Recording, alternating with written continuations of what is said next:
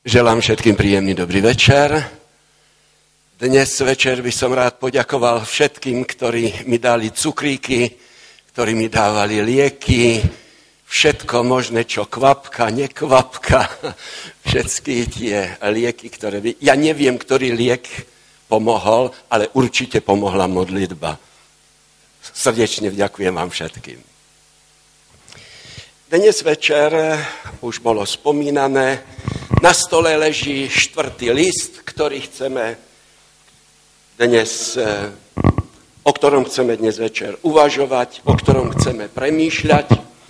A keď eh, otvárate tieto listy, prídete k záveru, že v týchto listoch pán Ježiš Kristus hovorí o tom, ako on vidí svoju církev ako on vidí svoju kresťanskú církev. Akú budúcnosť má, aké problémy tá církev rieši. Po druhé, e, ukazuje na problémy, ktoré sú v jednotlivých zboroch na tejto kráľovskej e, ceste poštovej, e, ktorá, ktorú sledujeme i dnes. Ale chcem vás upozorniť, že každý ten list môže pre vás znamenať v určitom období duchovného života váš problém a pán Ježiš Kristus vám dáva návrh, ako tento problém riešiť. Keď sa pozrieme na tento najdlhší list, ktorý je napísaný, tak potom musíme konštatovať, alebo ja som konštatovať, že tam sa jedná o to, akým spôsobom človek sa má rozhodnúť, aby jeho život, duchovný život, bol kvalitný život. Aby sme mali, aby sme mali úspech v duchovnom živote. A úspech sa dostaví vtedy, keď náš charakter, naša povaha sa úplne zmení, keď sa staneme dobrými ľuďmi. Pretože toto je veľký cieľ a dôvod, o ktorom tu aj hovoríme. List bol napísaný, štvrtý apokalyptický list bol napísaný do tohto mesta, kde bol církevný zbor, ktorý sa volá Tiatýra.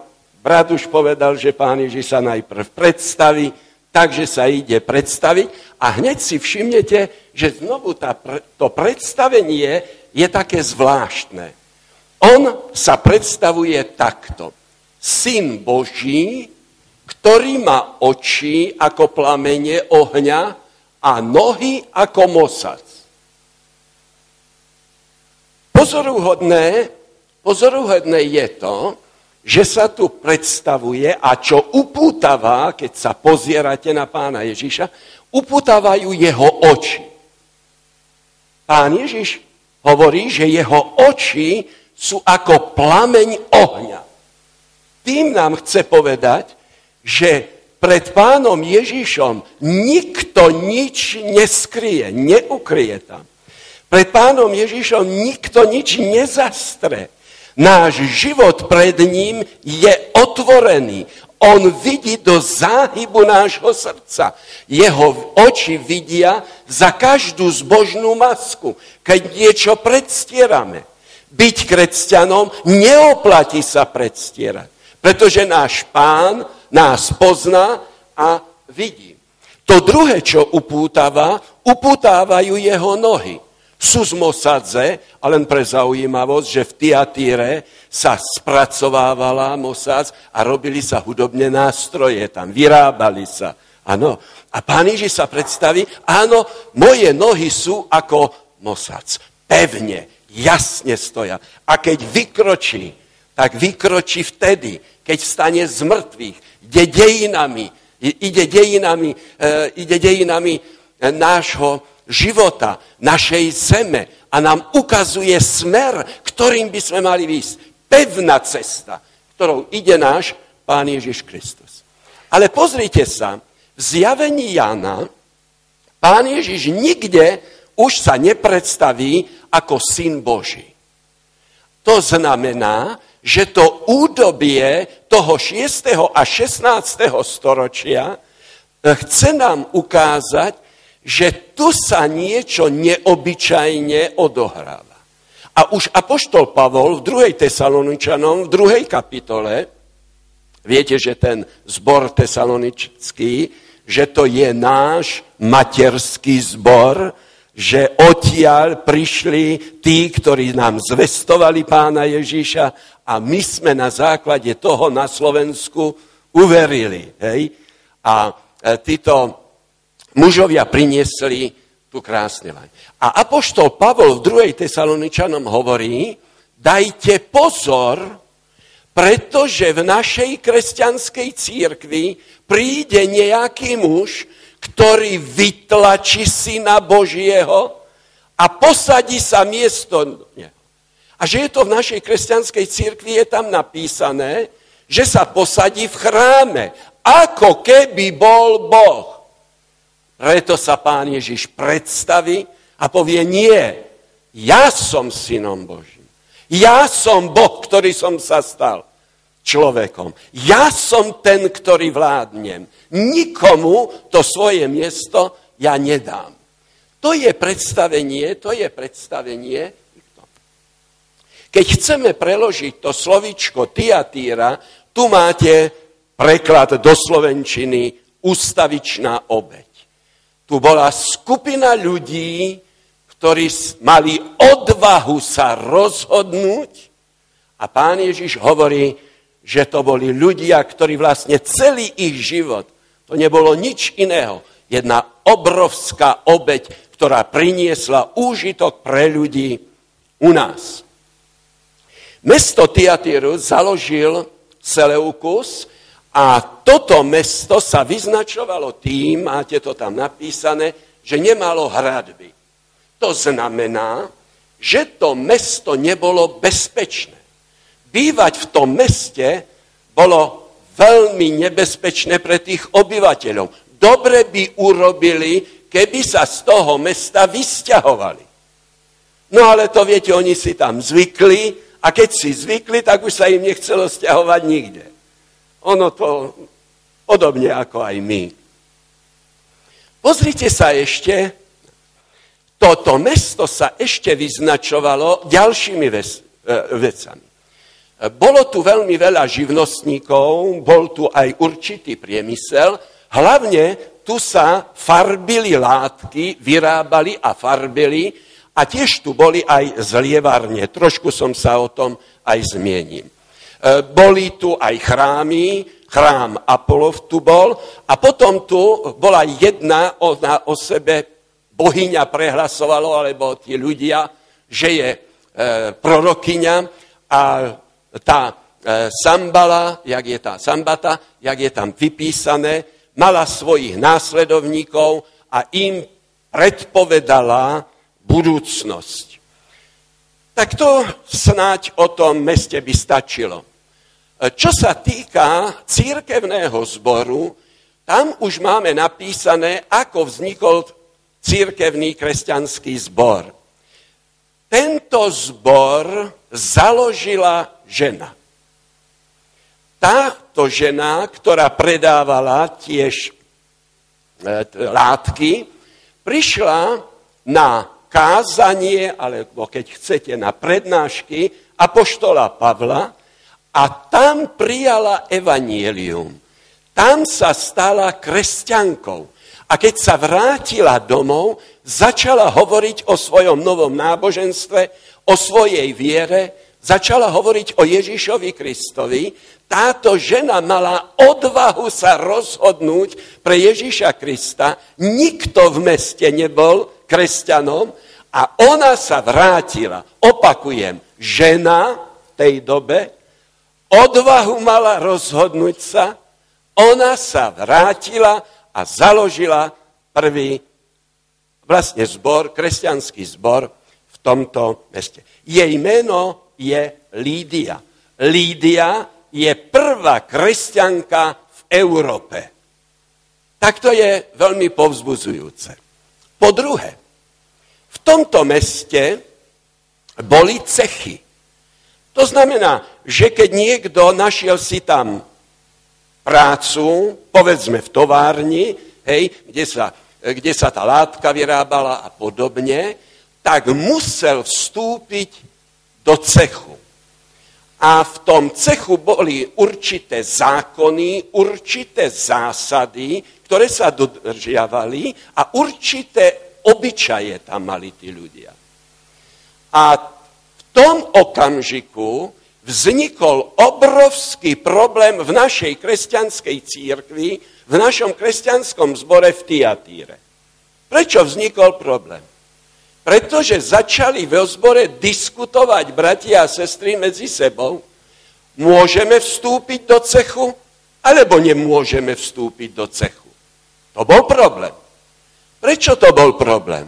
Pretože keď ste prišli do práce a ste nevstúpili do cechu, boli ste okamžite z práce prepustení. Nemali ste prácu a nemohli ste užívať svoju rodinu. A niektorí z vás niečo o tom vedia.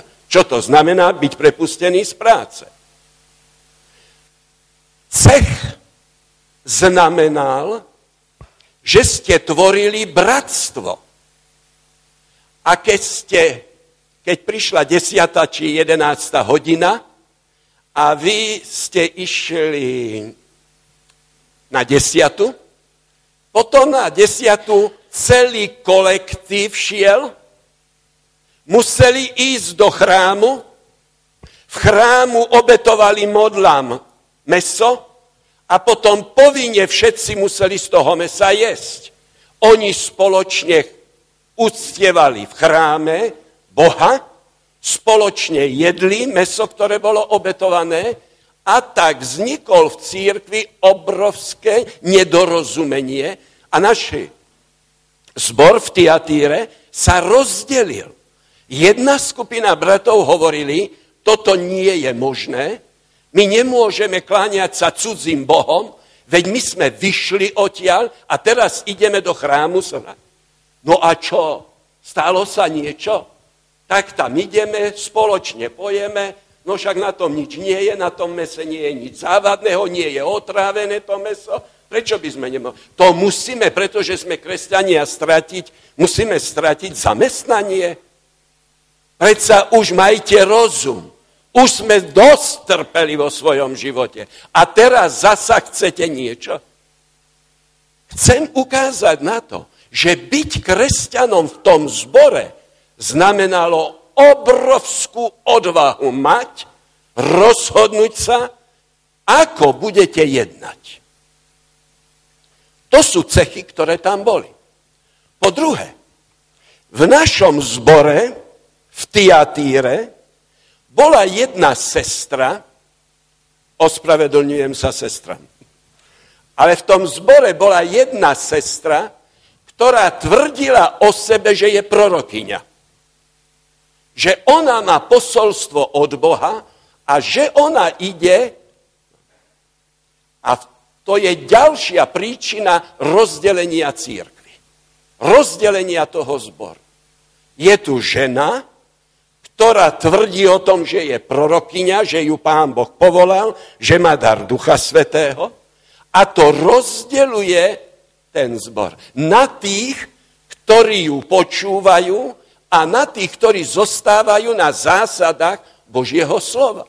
Znovu museli mnohí použiť odvahu rozhodnúť sa, na ktorej strane vlastne budú. Chcem ukázať na to rozdelenie, ktoré stále spôsobilo, stále pôsobilo v tejto církvi, v zbore našej kresťanskej. Mám proti tebe, že necháva ženu Jezábel, ktorá hovorí o sebe, že je prorokyňou, učiť a zvádzať mojich sluhov, aby smilnili a jedli obetované modlám. Čo povie pán Ježiš? Tam v zbore máte jednu ženu.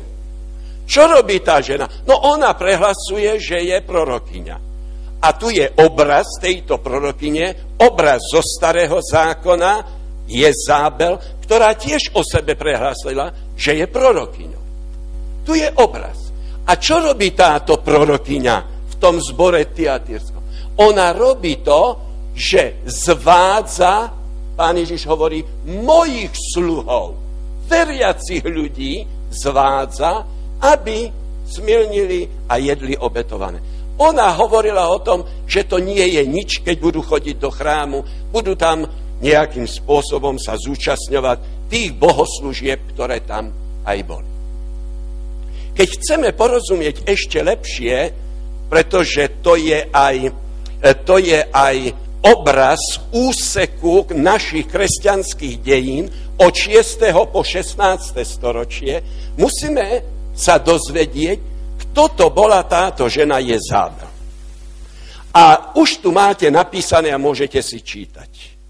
Jezábel to bola veľmi zvláštna žena, ktorá sa dostala do ľudu izraelského, do ľudu Božieho, do církvy starozákonej tak, že izraelský kráľ, ktorý sa volal Achab, si ju našiel ako pohanku a zobral si ju za svoju manželku. A ona, ako tam máte napísala, napísané, bola dcerou pohanského vládcu a ona bola kňažkou, prorokyňou práve v tom chráme Boha Bála a Ištarty, e, pri, kde ona žila a bývala. A keď teraz prišla do církvy Božej a stala sa vlastne po boku, po boku kráľa, vládkyňou, musím konštatovať, že, že kráľ Achab ako muž bol bačkora. Tam, kto nosil nohavice, kto rozhodoval, rozkazoval, to bola jeho žena. On ako kráľ izraelský nedokázal mužské slovo povedať. A tak ona si neprišla sama, ale ona prišla a priviedla 400 kňazov bálových, 450 prorokov si priviedla a mala tu drzosť týchto pohanských bohov platiť z peňazí církevných ľudu Božieho, vydržiavať ich a oni boli tí, ktorí rozsievali toto nové učenie, nové náboženstvo. Je treba povedať, že toto náboženstvo bolo veľmi populárne v tom, že táto, toto náboženstvo viedlo ľudí k tomu, aby sa uvoľnenie správali a pretože to bolo náboženstvo, e, ktoré dávalo dôraz na populáciu a nemravný život a bohoslužby boli nemravné bohoslužby, muži to mali rádi. Takže znovu nastalo to rozdelenie, znovu nastalo to rozdelenie e, v tom ľude Božom. Výsledok bol ten, že týchto prorokov, ktorí napomínali, božích prorokov, ktorí napomínali ľud izraelský, táto vládkyňa likvidovala jednoho po druhom a tí ľudia, ktorí mali odvahu čestne slúžiť Pánu Bohu, boli likvidovaní a mohli veriť iba v tajnosti, niekde ukryť sa do jaskyne a tam prečkať tú dobu, kedy táto žena skončí jeden z mužov, ktorý je v Biblii menovaný, iba jeden, volá sa Eliáš, pán Boh usúdil, že je treba, aby jeho meno bolo v Biblii, aby sme si ho pamätali, ale on nebol sám jediný, ktorý mal odvahu sa rozhodnúť postaviť proti tejto žene. Bolo tam ešte 7 tisíc bez mena.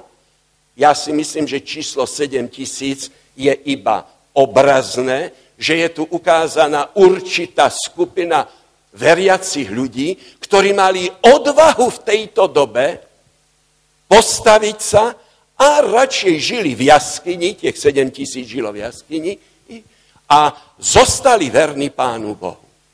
Vidíte, v církvi našej kresťanskej, ale i v starozákonej, to vždy bolo tak, že ľudia museli mať odvahu, aby sa rozhodli aby správne sa rozhodli. No, toto obdobie nadvlády tejto ženy bolo potom ukončené práve reformáciou proroka Eliáša, jeho nástupcu Elizea a takto končila táto strašná doba doba tmy v starozákonnej dobe.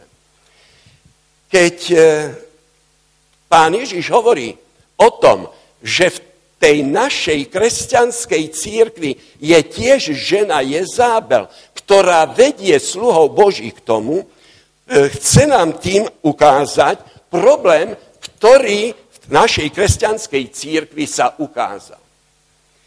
Včera sme hovorili o tom, že do našej církvy sa dostalo určité zlo a to zlo prichádza vtedy, keď veriaci ľudia sa dostajú, dostávajú pod určitý nátlak.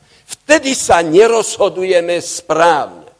Ale 6. a 16. Století, storočie už nie len, že sa dostalo zlo do církvy a mnohí kresťania už nežili podľa písma svätého a podľa učenia pána Ježíša, ale teraz už to vládlo v našej církvi. Biblia je zakázaná, ľudia nemajú ako porovnávať svoj, alebo s čím porovnávať svoj duchovný život. Po trestom smrti sme nesmeli čítať Bibliu, nám bolo povedané, čo máme robiť a mali sme nepremýšľať a iba poslúchať. Na to sú tu ľudia, ktorí rozhodnú o tom, čo vy máte robiť. To bolo obdobie. A túto našu kresťanskú církev finančne, morálne podporoval štát. My sme boli nielen populárni na svete, teraz myslím rímsku ríšu svetovú, ale my sme mali aj určitú moc. My ako kresťania už sme nechceli byť iba populárni, ale sme chceli mať moc nad církvou, chceli sme mať moc súčasne aj nad svetom. Chceli sme mať moc nad celou tou, e, tým rímským štátom, ktorý tu bol, a rímskou ríšou, presne povedané, ktorá bola. My sme stále túžili povedať. Včera sme boli prenasledovaní, Včera sme mali problémy obrovské a dnes už sme sa stali štátnou církvou a boli sme podporovaní. Viete, že to išlo tak ďaleko, dejiny poznáte, že dokonca sám císar sa vysťahoval z Ríma, aby sme mali hlavné sídlo, odkiaľ by sme mohli svoju moc ako kresťania nejakým spôsobom uplatňovať i v tom. No a rozumiete, že keď sme získali moc, tak túto moc sme začínali uplatňovať. Církev sa znovu rozdelila. Boli tu veriaci ľudia, naši bratia kresťania, ktorí vystúpili proti tomu a povedali, predsa my tu nie sme preto, aby sme vládli. Pán Ježiš Kristus povedal, že neprišiel preto, aby vládol, rozkazoval, ale prišiel preto, aby slúžil. I my sme tu preto. Postavili sa. No ale samozrejme, že keď sme mali tú moc, keď sme mali e, tú, e, tú sílu, tak potom takýchto ľudí, ktorí nechceli počúvať, sme likvidovali. Predtým nás likvidovali a vraždili Rimania, pohania a teraz sme začali našich bratov my sami. Pozrite sa, prečo pán Ježiš vystupuje ako syn Boží. A opakujem, iba na jednom jedinom mieste celej knihe zjavenia sa takto predstavuje. Z toho dôvodu, že vláda nikdy nepatrí ľuďom. My tu nie sme preto, aby, sme, aby ste mi rozumeli pod slovom vláda. Ovládali ľudí. My o nich rozhodovali, čo oni majú robiť. Aký majú. Úlohou církvy je privádzať ľudí k Bohu a slúžiť im. A pán Ježiš Kristus učil, a je to v Biblii napísané, že kto má určité postavenie v církvi a čím má najvyššie postavenie, tým väčší služobník z gréckého slova, do slovenčiny preložené dulos ako otrok, má slúžiť týmto ľuďom. A nie ich ovládať a vládnuť. To je ten rozdiel. Chcem vás upozorniť, že keď človek ovláda druhých ľudí, bere do rúk Božiu vládu, pán Boh nikomu nedovolil, aby sme takto jednali. To je iba krok, opakujem, je to iba krok k tomu, že začneme presadzovať svoje názory, ovládať týchto ľudí, dokonca keď nás nechcú počúvať, ideme ich zabíjať, mučiť. A to naša kresťanská církev robila. Dodnes nám to svet nemôže zabudnúť. Vlastných ľudí sme likvidovali, pretože nás nechceli počúvať. Pretože chceli žiť podľa Božieho slova.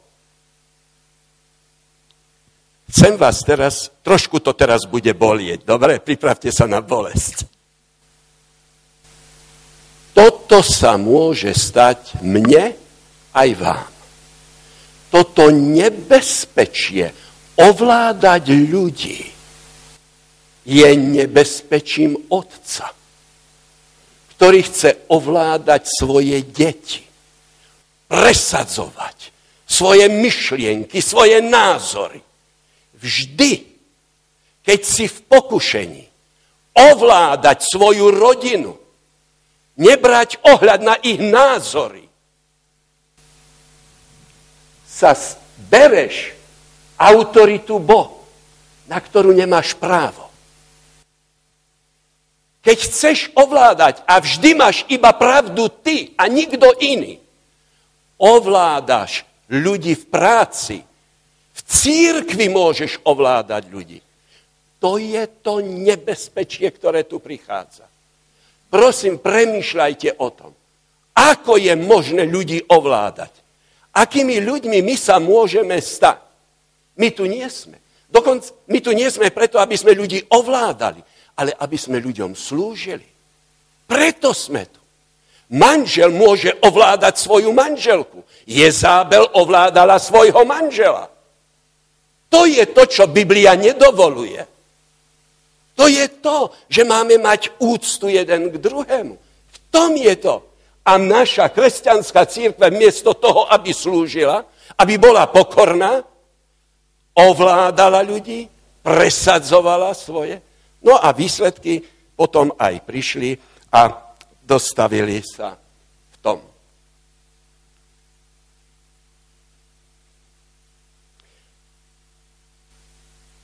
Situácia v našej kresťanskej církvi v celom svete bola veľmi zlá. Vy viete, a to len hovorím s veľkou bolesťou. V Čechách Celé dediny boli vyvraždené. Nezostal nikto. A mali sme jedno heslo. Zabíte všetkých. Pán Boh si svojich pozná.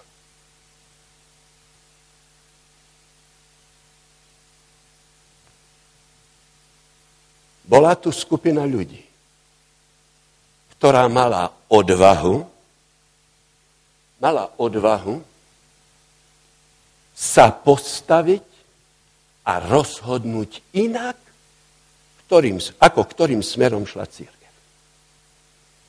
Vám hovorím, ostatným v Tiatyroch, všetkým, ktorí nemajú toto učenie. V Tiatyro, ja to vrátim, v Tiatyro bola taká skupina ľudí, ktorí nemajú toho učenia. Církev bola rozdelená.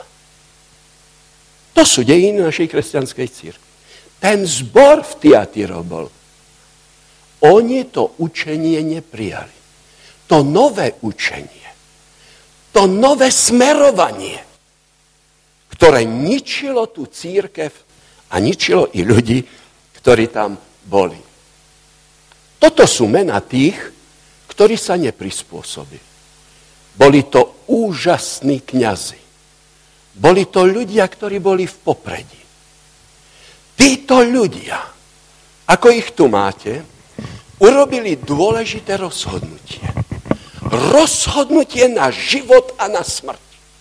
Radšej zomreť, než pokračovať takto ďalej. Poznáte tieto mena? V našej kresťanskej církvi František z Asisi, úžasný muž.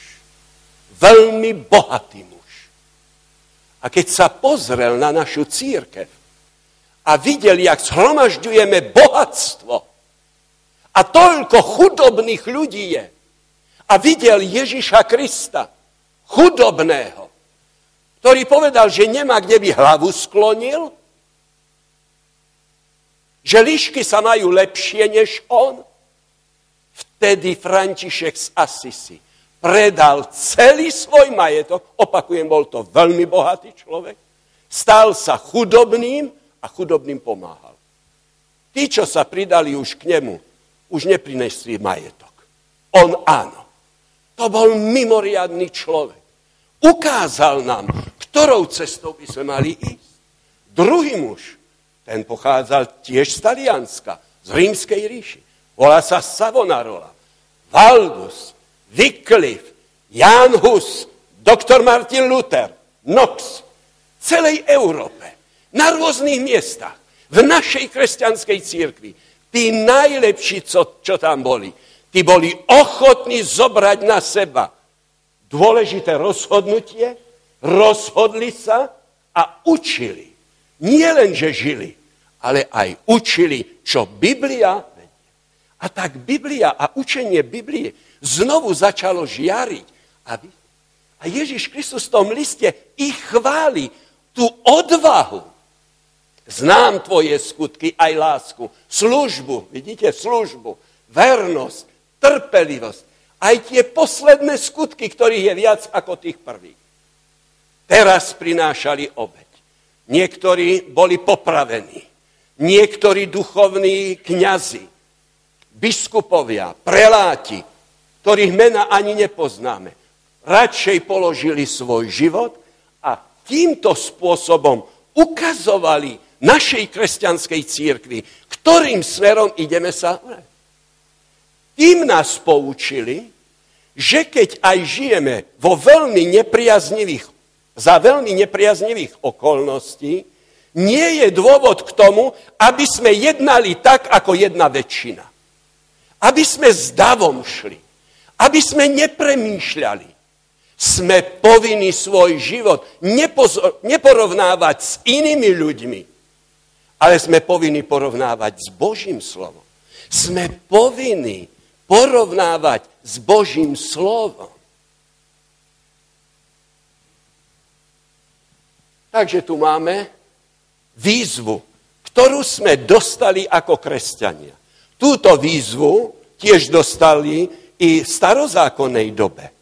A tá výzva je, dal som našej kresťanskej církvi čas kajať sa, ale nechce sa kajať. To je v tom liste napísané. Ján, poď, musíme napísať list tomuto zboru. Keď to tak pôjde ďalej, duchovno sa stratí v církvi. Celá církev sa rozloží tak, ako sa rozložila v Tiatíro. Dnes tam kresťania nemajú nikoho. Všetko je zničené. To bola cesta. Preto ten list ten zbor dostal. Po druhé, to je i obraz našej kresťanskej církvy od 6. do 16. storočia. A on hovorí, ja som dal čas církvi kajať sa. Nie, že by sme tomu nerozumeli. Nie, že by sme to nepochopili. Všimnete si slovička. Čo napísal pán Ježiš? Nechal napísať pán Ježiš. Čo sme? Nechceli sme. Chápali sme. My vedeli sme, čo máme robiť ale sme nechceli to robiť. Církev nechcela nič zmeniť. A to bol ten problém. Keď sa dostávame v našom živote do takéhoto problému, potom je tu otázka a tento list na to odpoveda. Čo ideme robiť? Čo ideme robiť? Keď sa máme správne rozhodnúť, musíme poznať, čo pán Boh hovorí.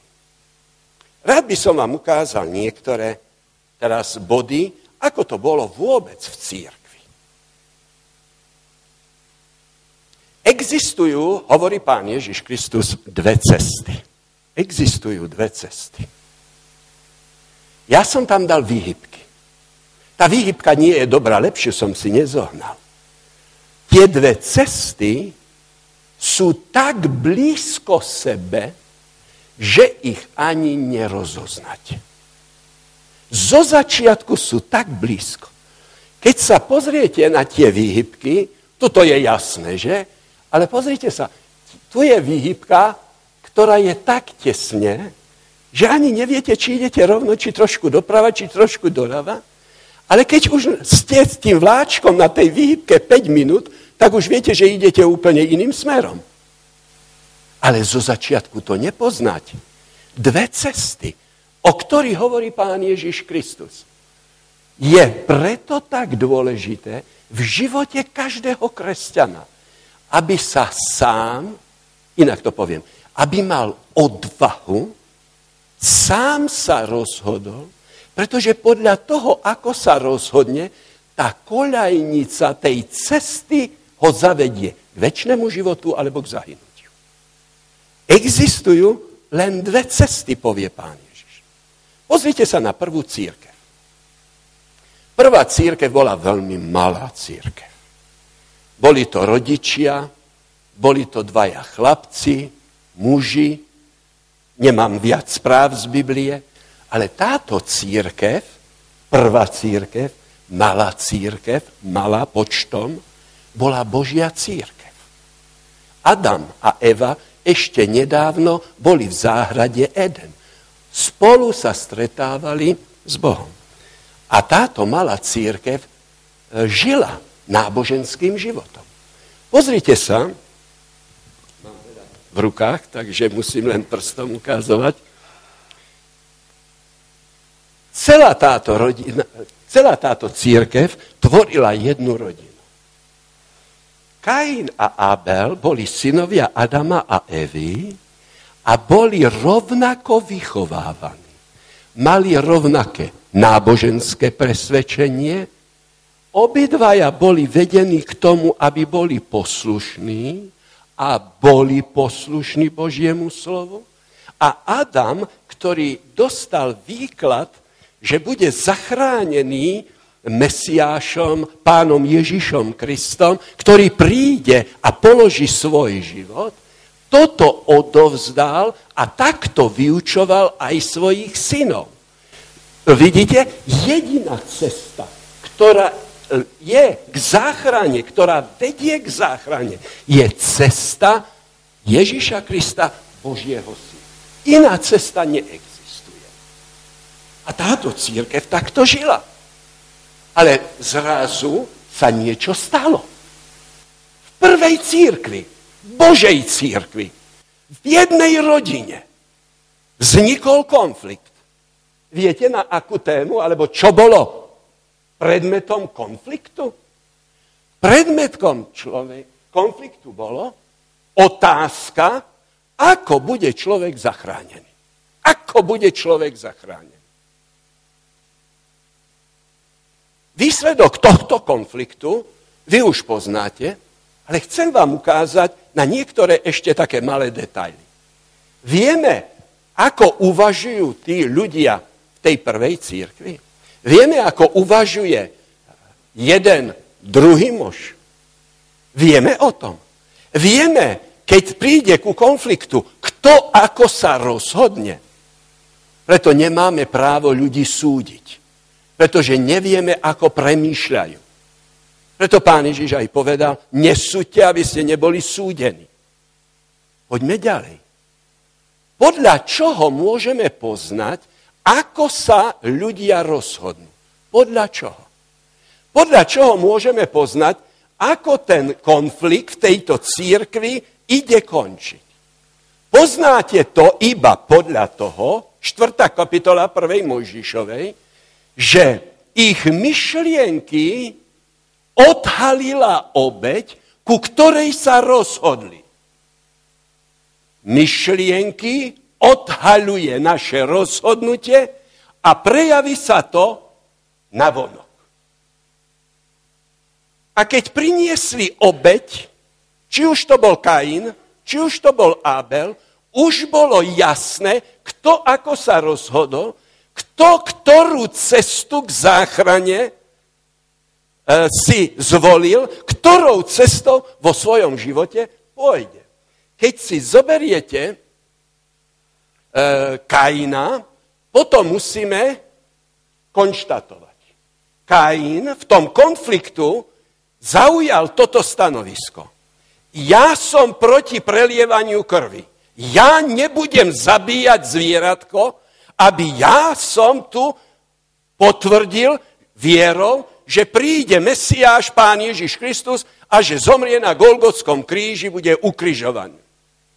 Kain týmto, touto obeťou vlastne povedal pred celým vesmírom, ja s touto cestou k záchrane absolútne nesúhlasím touto obeťou, ktorou priniesol, hovorí, nie, ja si zaplatím svoje spasenie, svoju záchranu si zaplatím sám.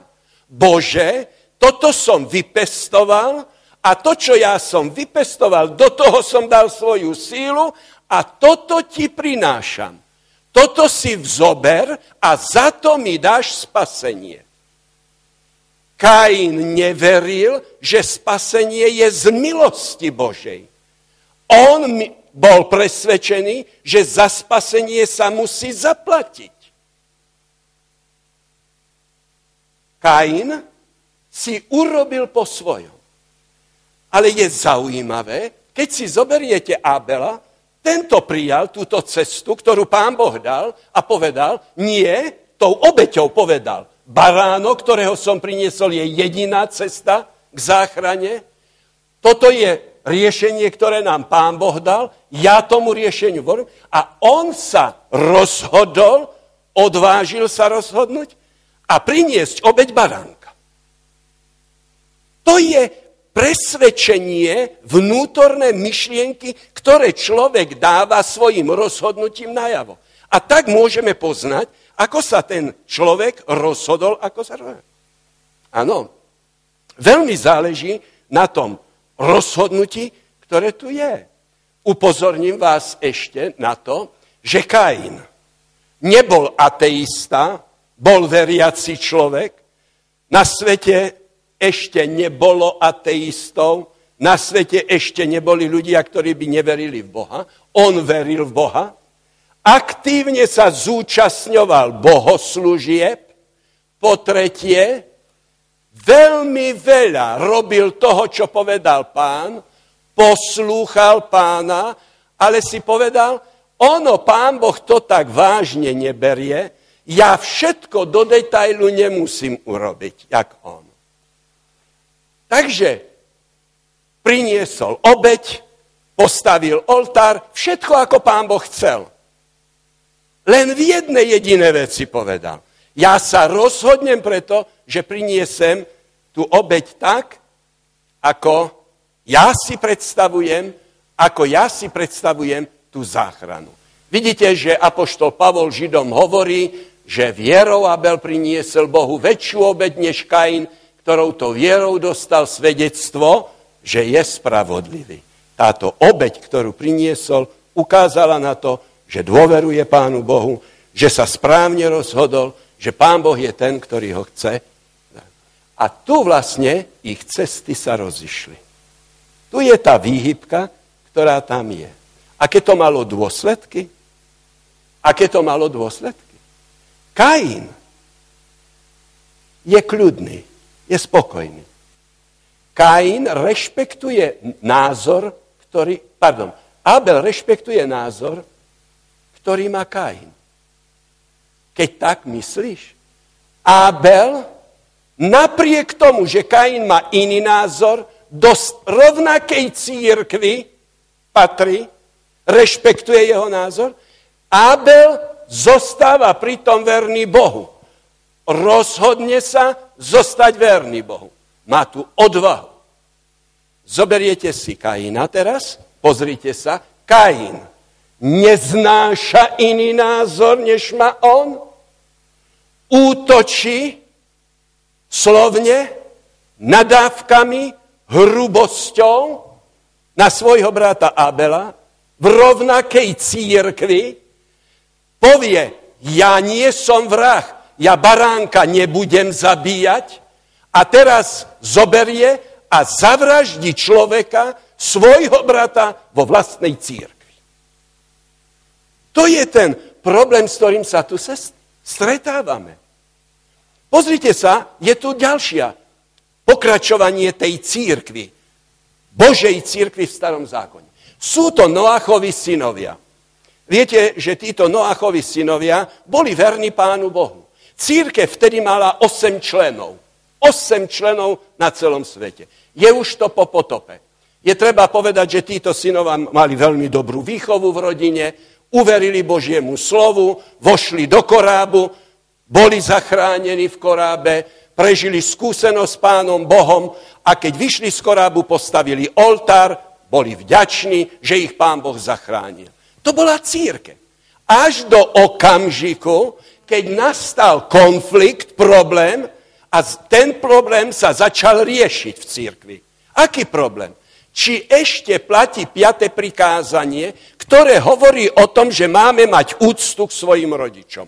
Platí to ešte? Ale pán Boh to nebere tak až vážne s tým.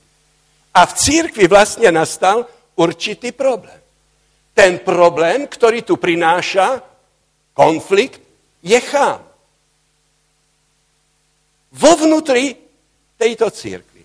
A chám ukazuje na to, že predsa len si myslí, že to piaté prikázanie nie je také dôležité, že keď jeho otec je opitý, takže nemusí už mať úctu k nemu a zrazu sa táto církev rozdelila na tých dvoch, ktorí otca idú, prikryjú, rešpektujú piaté prikázanie a na toho, ktorí to nerešpektujú. Tým, že nerešpektoval a rozhodol sa proti tomuto prikázaniu, Biblia to nazýva hriechom a hriech je rakovina, ktorá v nás rozožerie lásku k Pánu Bohu aj k ľuďom. To je problém, ktorý sa riešil. Čo je tu dôležité? Aby sme sa správne rozhodli. Pozrite sa na ďalšiu církev a teraz už som v Novom zákone. V Novom zákone máme církev, ktorá má 12 členov a s vedúcim starším zboru, biskopom, jak chcete, nikto iný nie je než Pán Ježiš Kristus. Církev má 12 členov. Zrazu v tejto církvi je, sú dvaja učedníci. Jan a Judáš. Obidvaja sú členmi církvy, poznali pána Ježíša Krista, chodili, počúvali jeho kázne, boli nadšení pánom Ježišom, videli jeho uzdravovania, verili v neho, dotýkali sa obidvaja a zrazu v tejto malej církvi 12 ľudí vznikol konflikt. Aký to bol konflikt v církvi? Bol konflikt ako je treba rozumieť kráľovstvu Božiemu. A začalo sa diskutovať. Viete, čo povedal pán Ježiš o kráľovstve Božom? Že to kráľovstvo Božie nie je z tohoto sveta.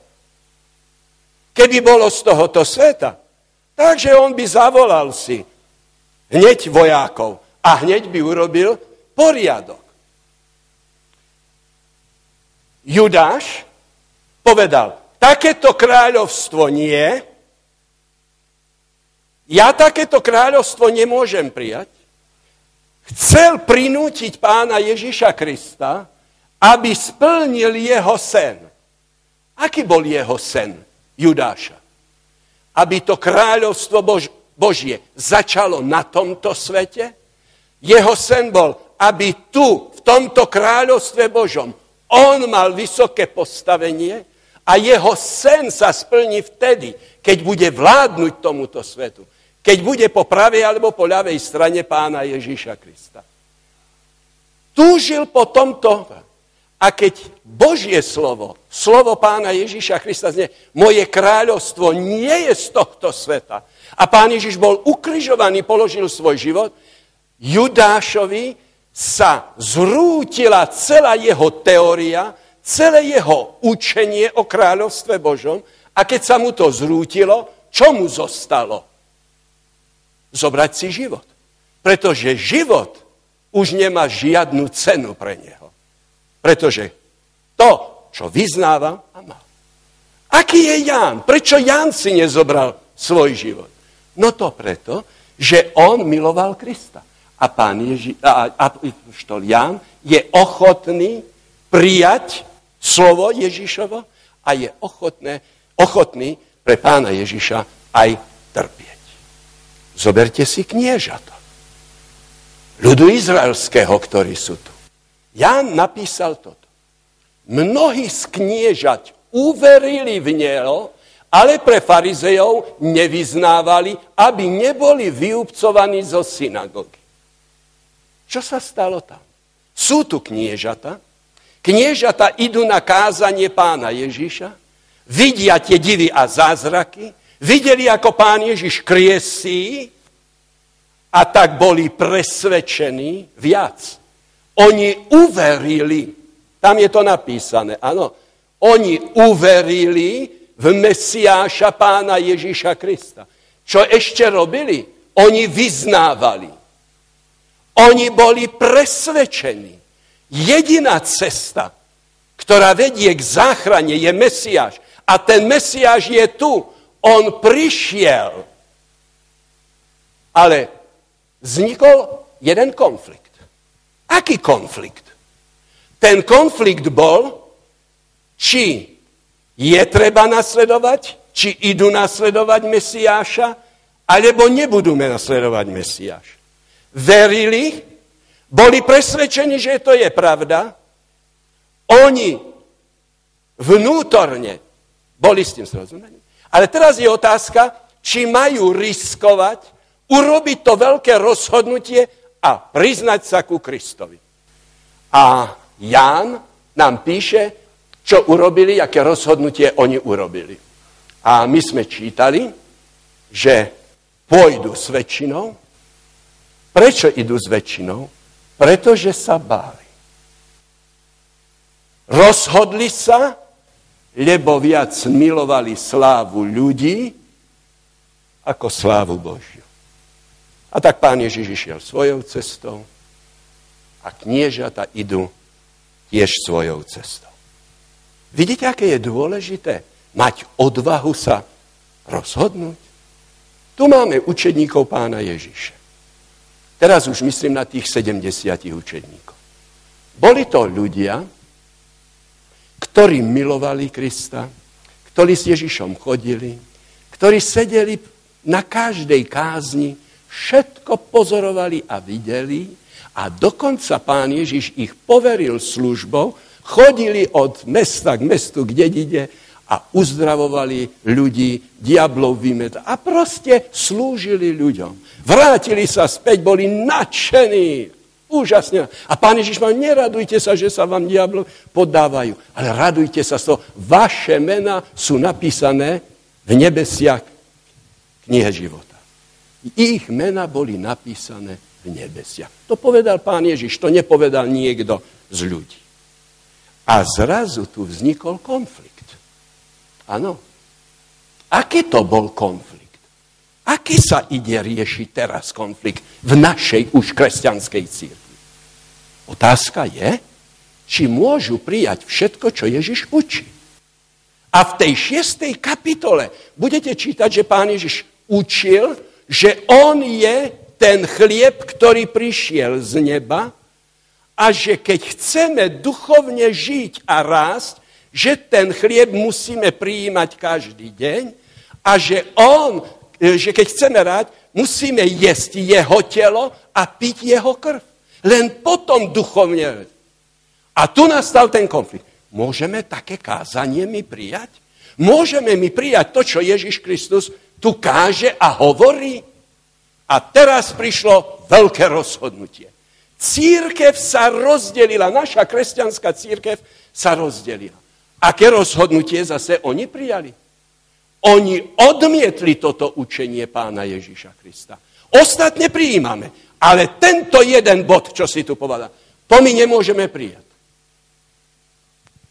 Keď pán Ježiš z toho učenia neustúpil, trval na tom, po druhé, po, prehlásila, takéto kázanie nebudú poslúchať, to je tvrdá vec, my nebudeme jesť jeho telo, my nebudeme piť jeho krv. Čo my sme kanibali? A rozhodli sa, a keď sa rozhodli, výsledok bol aký?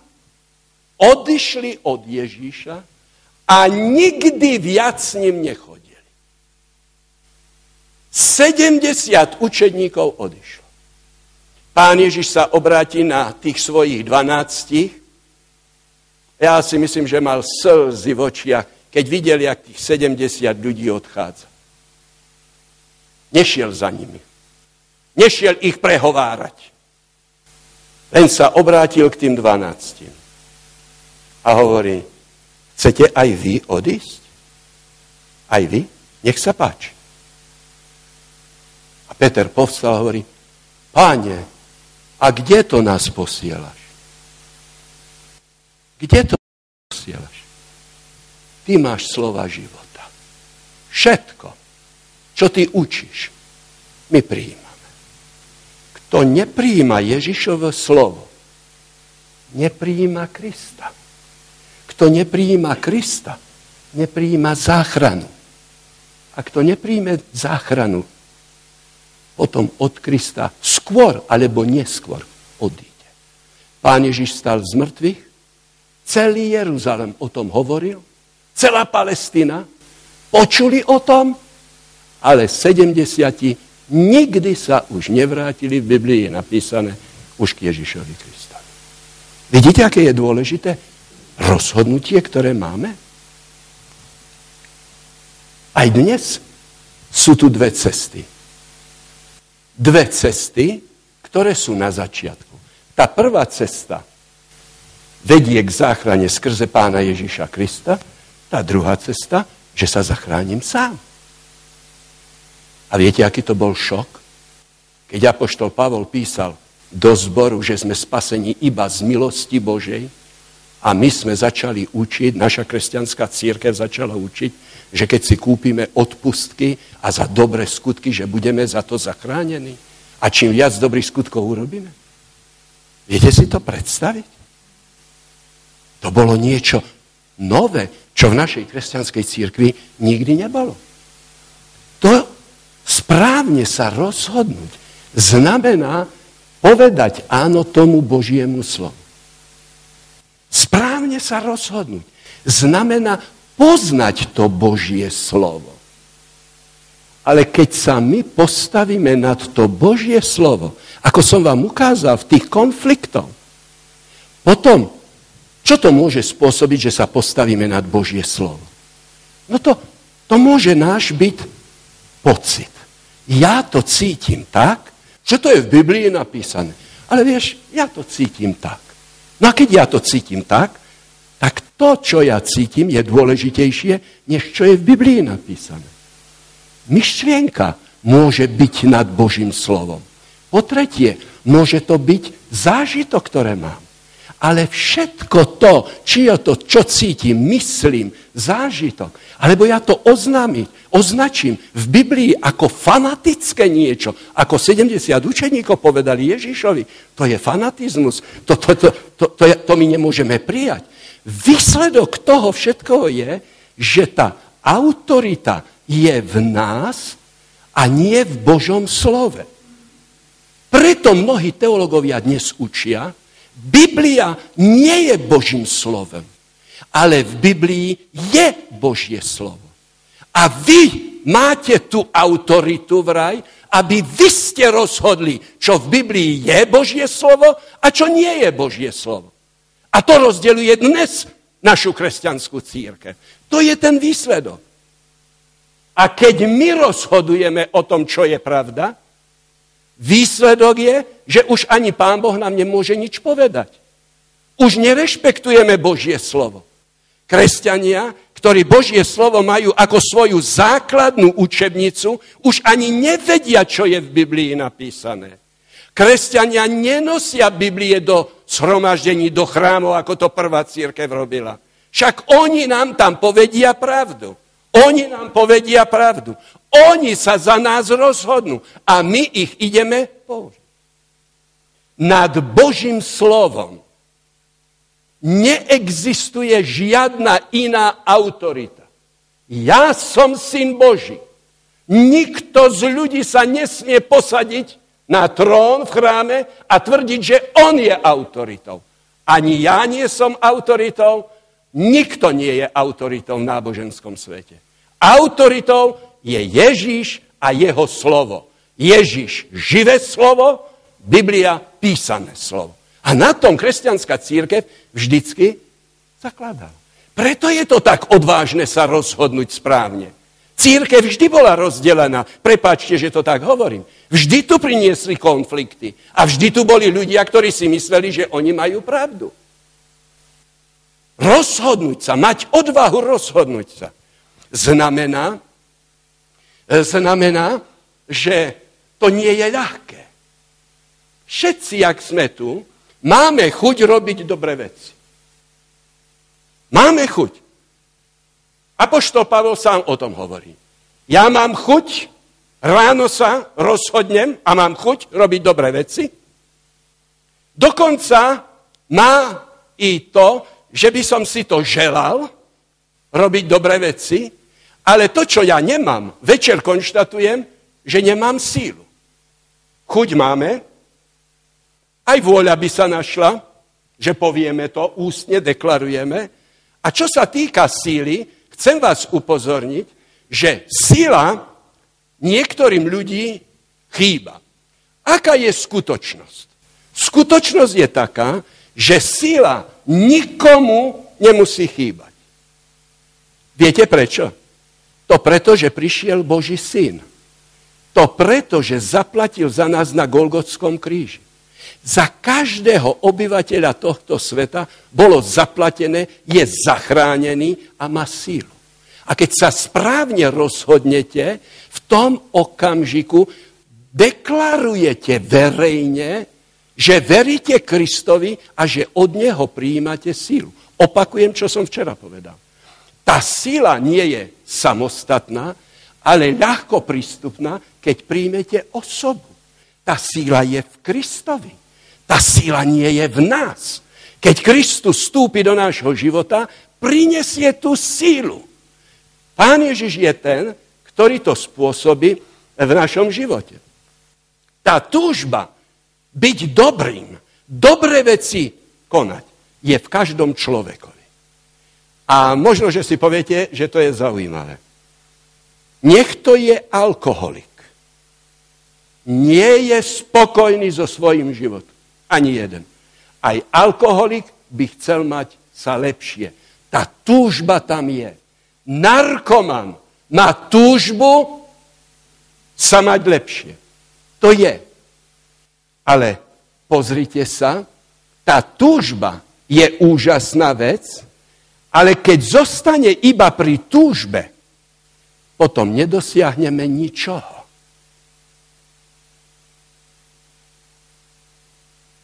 Niektorí ľudia to robia tak, že stále hovoria o tom, ja by som chcel, ja by som chcel a nič nedokážu v živote. Im chýba tá vôľa. V súčasnosti je to tak, že tá vôľa, ktorá ovplyvňuje náš život, naše rozhodnutie, tá vôľa je stále viac a viac potlačovaná, je doslova vytláčaná. Stále viac, teraz bude to bolieť, stále viac sa s vami manipuluje. Stále viac sa manipuluje. Prepačte, že to poviem. Ale východné náboženstva nechcú, aby ste premýšľali a uvažovali. základom je nemyslieť. Za vás rozmýšľajú iní. Vy sa iba podajte. Vy sa iba podajte. Problém je tu, že v tom náboženskom živote je podmienkou, aby ste premýšľali a uvažovali. To myslenie, tú vôľu potláča napríklad nie len východné náboženstvo, nie len východné náboženstvo, ale taktiež aj televízia. Pozrite sa. Premietajú film a tam niekto napadne niekoho a ho začne kopať a byť. Teraz použijem taký nepekný výraz. Ospravedlňujem sa. Keď ste normálni ľudia a to vidíte, zrazu vás to dvíha, zrazu vo vás niečo je, že tomu človekovi idete na pomoc. A v tom okamžiku, keď sa chcete zdvihnúť, v tom okamžiku si uvedomíte. A čo si hlúpi? Však to je len film. A to nie je krv, to je kečup. Rozumiete mi? Systematicky, systematicky sa oslabuje vaša vôľa. A keď na ulici uvidíte ženu, ktorú prepadne niekto, otočíte sa, ale to je len tak. Pretože ste sa nemali odvahu rozhodnúť, ísť a pomoc tomu v tej televízii, neviete sa rozhodnúť ani po...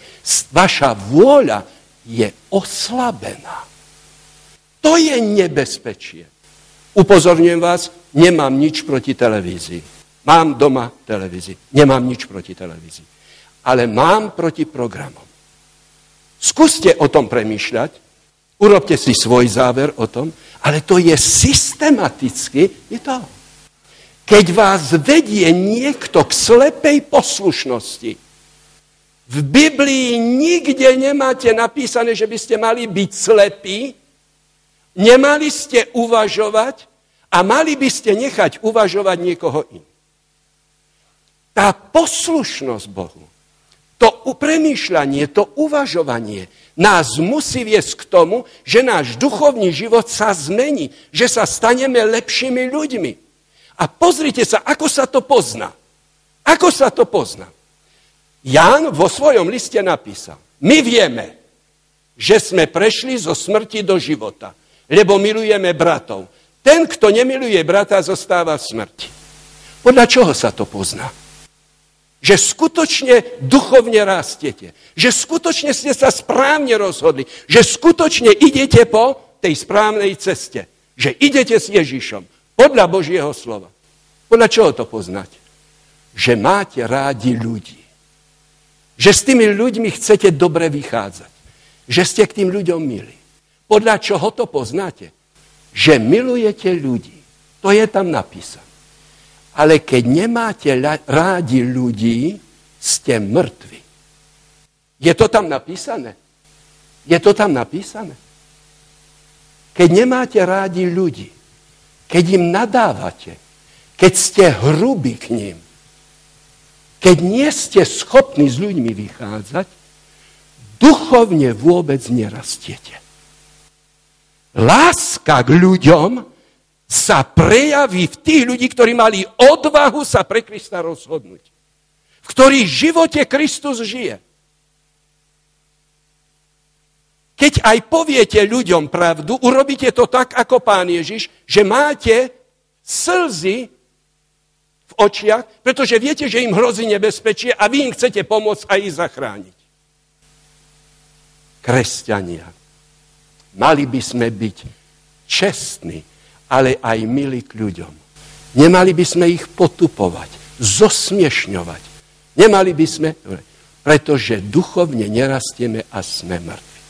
Preto je to tak dôležité, to rozhodnutie. Rozhodnúť sa. Nie je to, nie je to, e, je to odvaha, obrovská odvaha, ktorá tam je. Tuto máte. Áno. pozornosť, láskavosť. Inak niečo o sebe hovoríme, keď taký nie sme. Pozrite sa. Apoštol nám povie, že v posledných dňoch pred jeho príchodom v našej kresťanskej církvi to bude takto, že tu bude stále nás viac a viac na svete, ale stále menej a menej kresťanov, ktorých v živote by bola moc, ktorá by z nich urobila dobrých ľudí, ktorá by z nich urobila čestných ľudí, moc, ktorá zmení ich charakter. Opakujem, kresťanstvo nie je iba učenie. Kresťanstvo je premena človeka. Kresťanstvo to je nový človek s dobrým, lepším charakterom. My hľadáme pomoc. My by sme chceli byť takí. Ale ten problém, pozrite sa ešte v čom. Poprvé, že tú sílu, moc, o ktorej Apoštol Pavel hovorí, hľadáme každý týždeň v nejakom náboženskom rituálu. Ten rituál môže byť v tom, že prídete do shromaždenia, odídete shromaždenia, pohovoríte s ľuďmi, zaspievate si, keď máte peniažky, dáte peniažky na náboženské účely. Rozumiete? To je rituál. Keď je pamiatka Večere pánovej, pristúpite k pamiatke Večere. Rituál. V rituálu nie je moc. Možno, že niektorí si poviete, a to je po druhé, možno, že si poviete, že dávate dôraz a hľadáte moc v učení. Poviete si, ja mám pravé učenie. To je to, čo je v Biblii napísané. Ja mám pravé učenie. Chcem vám povedať, ani v učení nie je moc. Keby v učení bola moc, diabol by už musel byť úplná, úplne iná bytosť, milá a láskavá. Ale diabol číta Bibliu, študuje Bibliu, diabol vie, ktoré je pravé učenie a správne učenie, ale Biblia z neho nič dobrého neurobila. Nič dobrého. Stále je, aký bol. Mnohí majú pravé učenie a stále sú rovnakí. V tom je. Hľadáme moc, kde moc nie je. To je ten problém, ktorý je. Preto Apoštol Pavol povie, tvár pobožnosti majú kresťania, ale nie je tá moc, ktorá by ich zmenila. Až Božie slovo prenikne do nášho života, až zasiahne naše vnútro, potom sa môže niečo stať. Tá moc je v osobe, tá moc je v Kristovi. A keď čítate Bibliu, ja to strašne rád pri každých prednáškach hovorím, keď otvorím Bibliu, zvlášte Evanielia, Ježiš sa na mňa usmieva. Keď čítate Božie slovo a to Božie slovo príde do mysli a začnete premýšľať, tak sa Kristus dostáva do vášho vnútra. Skrze čítanie Božieho slova, skrze modlitbu. Tak sa dostáva, premýšľate o ňom. Tak sa môžete stotožniť s ním. Áno. Opakujem, ale všetko sa robí dnes systematicky, aby sme sa nerozhodovali, aby sme spôsobili to, aby iní sa rozhodovali i to. Pozrite sa na problém hriechu, ktorý tu je. Niektorí tvrdia, to ten diabol. To ten diabol. To on ma prinútil k tomu, že som ja zhrešil. Chcem vám povedať, že to nie je pravda. Nie je to pravda. Diabol nemôže nikoho prinútiť k hriechu. Nikoho. Jedine, čo môže urobiť diabol, a to je v Biblii napísané, keď sa pýtate, odkiaľ to viem, je to z Biblie, ona môže iba pokúšať. Len pokúšať. A v okamžiku, keď vy poviete, ale, to slovičko ale, keď poviete, vy sa rozhodnete, potom je to hriech, potom svojim rozhodnutím ste zhrešili. Diabol vás nemôže prinúť, aby ste hrešili. Ešte ďalej. Chcete robiť dobré činy. Apoštol Jakub v epištole píše, že všetky dobré činy sú od Boha. Môže Pán Boh nás prinútiť k tomu, aby sme dobré veci robili? Môže nás Pán Boh prinútiť k tomu? Však je Boh. Ale už by ste neboli ľuďmi, keby vás prinútil. Už by ste neboli. Preto vy sa musíte rozhodnúť, či to dobre urobíte, alebo nerozumie. Preto je to tak dôležité, to rozhodnutie. A príde raz okamžik, kedy sa musíme rozhodnúť medzi tým životom a smrťou, jak sme to čítali.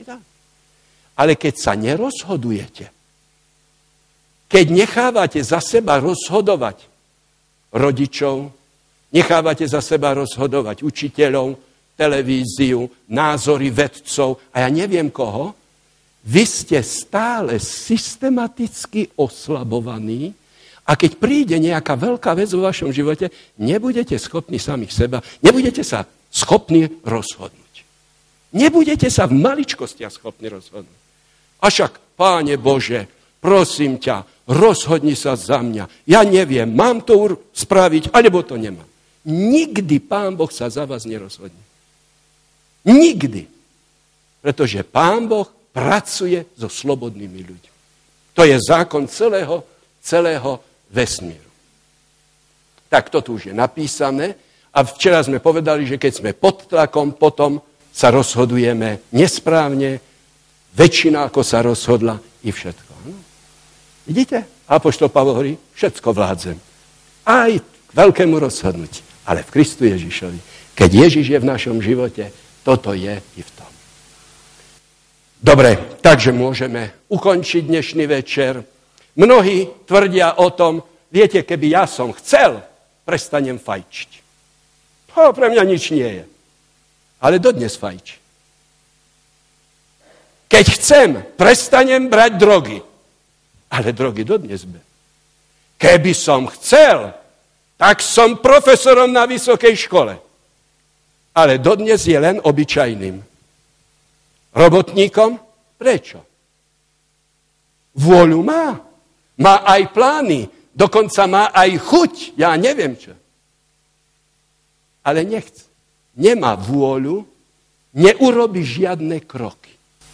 A tak je to aj s, naši, s našim kresťanstvom. Keď vy poviete, však ja som dobrý, ja môžem všetko. Dajte pozor. Prídeme do toho stavu, uspokojenia. Ak príde okamžik, keď už všetko viete, všetkému rozumieme a už nám dajú všetky nech pokoj. My už sme kresťania a keby boli všetci takí, ako ja som Duda, joj, to by bolo dobre na svete, už len do neba, už aby len Pán Boh nás zobral i všetko. A tento stav uspokojenia je veľmi nebezpečný keď sa uspokojíte so sebou a poviete, ja už nemusím duchovne rásť. So mnou je všetko v poriadku, ja som pravý kresťan. Ten stav uspokojenia spôsobí, že zostanete duchovne stáť, uspokojíte sa a nemeníte sa. Nemeníte sa. Potom dávate pozor, ako žijú ostatní ľudia. A ty, čo to ty tam robíš? A ty, ako to chodíš oblečený? A ty tam, ako to, že sa líčiš? A ty čo robíš? Zrazu začneme, pretože my sme zostali stáť, my už sme dokonalí, zabudli nás napísať do Židom 11. kapitole medzi hrdinou viery, ktorí už všetko vybojovali, všetko vedia, všetkému rozumeniu. Zabudli nás tam napísať. Ten stav je najnebezpečnejší. Preto je tak nutné sa rozhodnúť, správne sa rozhodnúť, aby sme mohli byť v kráľovstve Božom.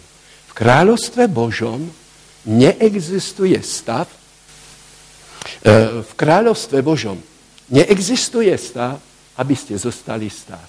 V kráľovstve Božom je veľmi dôležité myslieť, rozhodovať sa a rozvíjať sa. To je kráľovstvo Bože. O tom hovorí Pán Ježiš Kristus. A keď budete stále rásť, váš duchovný život bude bohatší, vy budete šťastní a váš život vás vedie vlastne aj ďalej. Keď sa nerozhodnete rásť, Rozhodli ste sa už, že zostanete stať. A to je tisíce kresťanov, ktorí nerastú dnes a ktorí nemajú. Je tu posledné zaslúbenie. Ten človek, ktorý má odvahu sa rozhodnúť byť kresťanom, napriek všelijakým problémom, ktoré v církvi sú, ten človek má sľub, že dostane rannú hviezdu. A apoštol Peter vysvetľuje, že tou ranou hviezdou je Ježiš Kristus. Aby sme rástli, potrebujeme pána Ježiša Krista.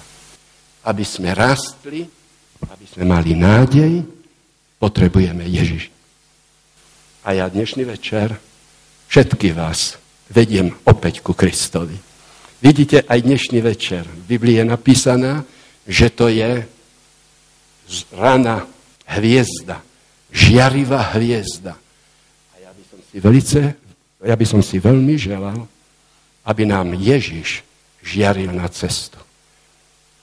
Veľmi vás prosím, aby Kristus pre vás nebol kométou, ktorá len zažiarí, zasvietí a potom tá kometa zhasne. Ježiš je ranná hviezda. Každé ráno ju môžete objaviť. Každé ráno svieti. Každý deň je Kristus vám k pomoci.